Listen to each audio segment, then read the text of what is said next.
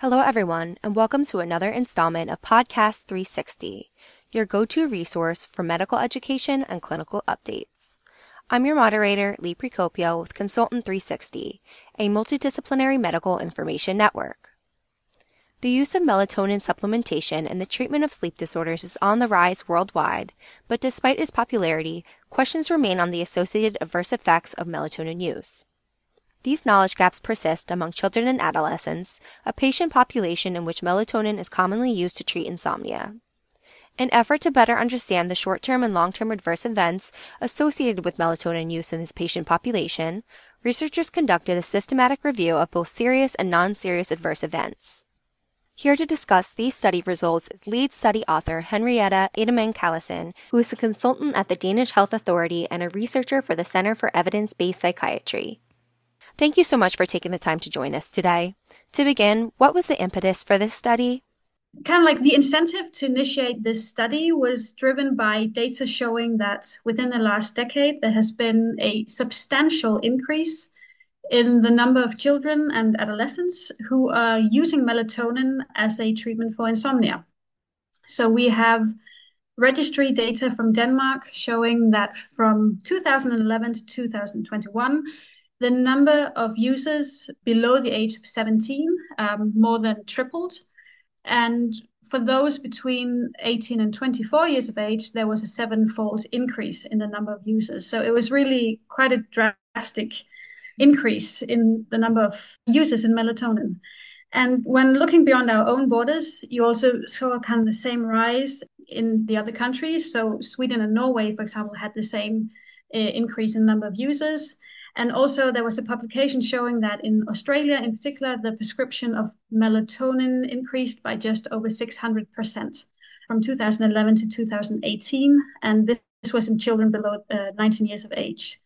So, what we took from that was that melatonin has become a popular drug worldwide to treat insomnia, and therefore we thought it was important to systematically evaluate the safety of using this particular drug uh, in the young population.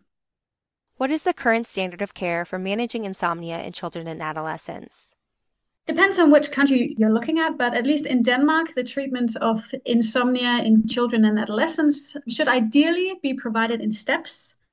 So the first line of treatment uh, would include an improvement of so-called sleep hygiene practices. So this basically entails counseling the families on specific habits and behaviors before bedtime. So, for example, making sure that there is a regular bedtime routine, that the room is calm, dark, not too warm, uh, the child doesn't look at screens just before going to bed, etc. So essentially making sure that you enhance practices which are known to facilitate and improve sleep in general. So that would be kind of like the first step. If that is not enough, then uh, in Denmark it's recommended that the next step would be to try out different non-pharmacological interventions, such as weighted blankets, light therapy, cognitive behavioral therapy. And then finally, if this is not enough, so there's still a problem with the child who has problem with functioning uh, during the daytime due to uh, constant or chronic insomnia. Well, then the next step would be to consider treating with melatonin, and this for a short period of time.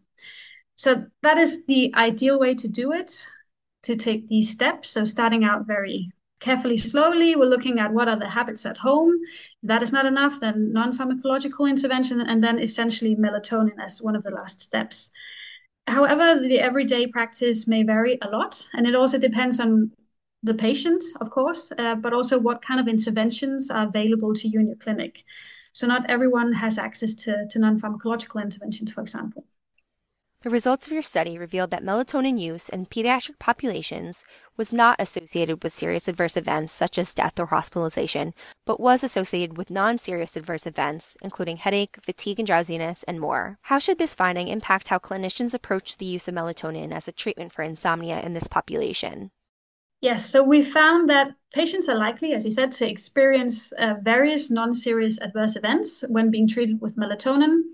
And I don't think it comes as a surprise that being treated with a drug also means the potential of experiencing uh, adverse events. However, what kind of struck us the most when going through the literature was the major gap of knowledge when it comes to the safety of using melatonin in children and adolescents. So, what we could see was that the reporting of adverse events in the current evidence is inadequate. What we could see in the identified studies was that they only rarely performed a systematic evaluation of the adverse events, and even fewer studies provided a full report on the frequency and type of adverse events that occurred throughout that specific trial. So collectively, this means that we do not actually know the extent to which melatonin leads to non-serious adverse events. There is a risk that it is actually underreported. And also, what we could see was that the long term consequences remain uncertain. This has been a topic for quite some time. What are the long term consequences of providing melatonin to the young population?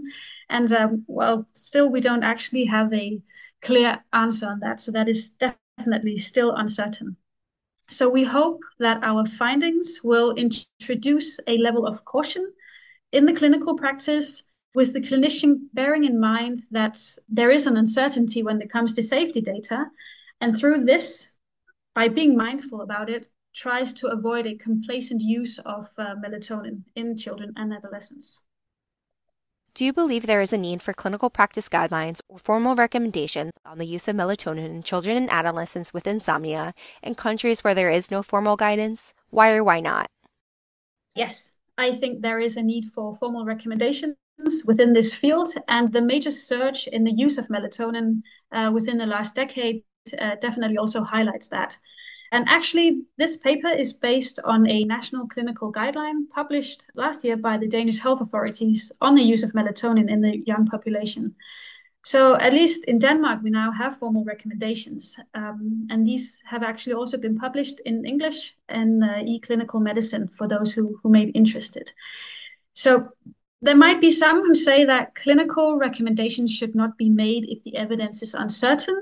And we obviously found that this is the case when it comes to melatonin, at least in terms of safety. However, I like to argue that it is especially when the evidence is uncertain that we as clinicians need guidance. So having formal recommendations helps us when we're consulting uh, patients on this topic, and it enables us to make an informed decision together with our patients when it comes to deciding on a treatment. What are the next steps for research in this area? We definitely need to know more about the consequences of uh, providing this drug to children and adolescents. So, what are the short term consequences and what are the long term consequences? So, the next step for research would be to provide with a systematic evaluation of the safety, simply being completely clear about what kind of adverse events are happening, uh, how frequent are they, so stuff like this, but what we also need to look more into is not only the safety, but also the use of non pharmacological interventions for this age group, because there are also some major gaps there. So, different things to be mindful about the, the short and long term consequences, but also what other options uh, may there be that we could try prior to going into melatonin treatment. Is there anything else that you would like to add? I think more of a kind of like a general comment. Uh, I hope that our research reaches those who on a daily basis are working with uh, children and adolescents who are experiencing insomnia. And I'm always open to discuss findings because it, it is an important topic. I think we can all agree that insomnia in children and adolescents is serious. It may have huge consequences for the individual, and therefore we, we definitely need to help them. But we need to keep in mind that treating with melatonin does not come for free, and that there are some non pharmacological steps that we ideally should take into consideration uh, prior to administering melatonin. Great. Thank you so much again for taking the time to speak with me today. Thank you for having me.